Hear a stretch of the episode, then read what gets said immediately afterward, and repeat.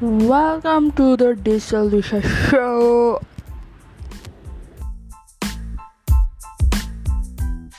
अपने अंदर कॉन्फिडेंस कैसे लेके आए?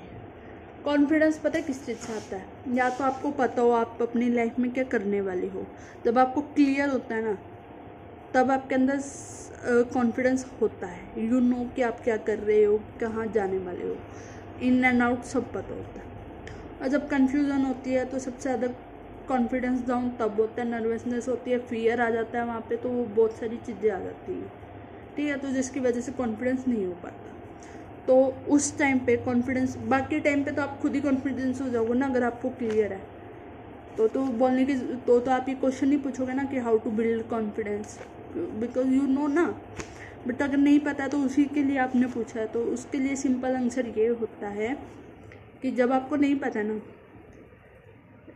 आप ये सोच के करो, मेरे को नहीं पता इसका रिज़ल्ट क्या आना है। आई अगर आपको पता है कि ये काम सही है करना आपके लिए, लग रहा है आपको ना सही है तो कर डालो। रिस्क होगा टेक इट रिस्पॉन्सिबिलिटी हाँ देखा जाएगा जो होगा। I will take it as for myself ज़्यादा से ज़्यादा क्या हो सकता है? फेल हो जाओगे ना उस चीज़ में।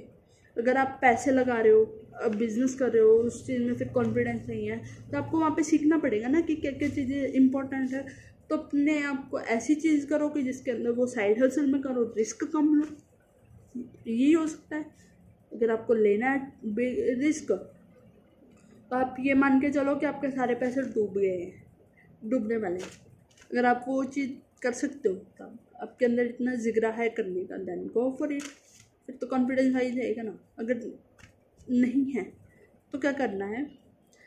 अपनी लाइफ में अपने बेसिक जो अर्निंग है ना, जो बेसिक खर्च होता है रेंट आपका जो भी इंश्योरेंस का बिल जितने भी बिल्स हैं आपके रेंट हैं, और जो जहाँ जहाँ पे आपके पैसे लगने वाले हैं, उसकी लिस्ट बना लो कि इतने मनी चाहिए।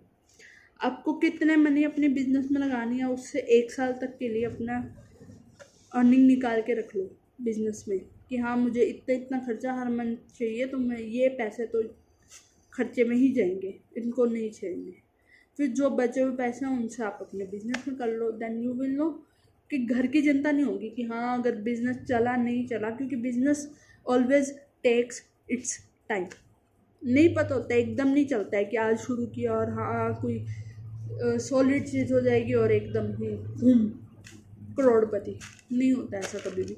इट्स विल टेक टाइम ठीक है? वन ईयर तक आपको पता लग जाएगा कि आपके बिज़नेस में है क्या नहीं है। इन आउट आउट रिस्क आपको सब पता लग जाएगा। जब वो पता लग जाए देन यू विल चूज़ कि आगे जाना है कि बैकआउट करना है स्टेप बैक करना है तो आपके, इससे आप अपने पैशन में भी जा सकते हो रिस्क भी ले सकते हो और आपके घर की प्रॉब्लम्स भी सॉल्व हो जाएँगी। और हमेशा लाइफ में जैसे अभी कोरोना चल रहा है तो हमेशा हेल्थ इंश्योरेंस में इन्वेस्ट करके रखो। तो अगर कोई बीमार हो जाता है, कुछ हो जाता है एक साल के अंदर तो no worry about that thing अगर आप खुद बीमार हो जाते हो तो कम से कम आपके पास होगा ना इंश्योरेंस के लिए। ठीक है? देन इंश्योरेंस हो गया हेल्थ इंश्योरेंस होगी, खर्चे का हो गया। और उससे थोड़ा सा स्पेसिफिक अमाउंट और। जैसे अगर आपने दस पंद्रह लाख रुपए निकाल के रख लिए। दस पंद्रह लाख में एनुअली आपका अच्छे से खर्चा निकल जाता है। बट अगर उससे ज़्यादा तो वो आपको पता होगा कि किस हिसाब से। ठीक है? आई आई नेवर नो मुझे नहीं पता होगा। तो अपने हिसाब से बोलना है। तो ये तो सिर्फ़ ऐसी जस्ट नंबर था। तो उससे थोड़ा सा एक्स्ट्रा अमाउंट निकाल के रख लो। एक दो लाख रुपए और रख लो अलग।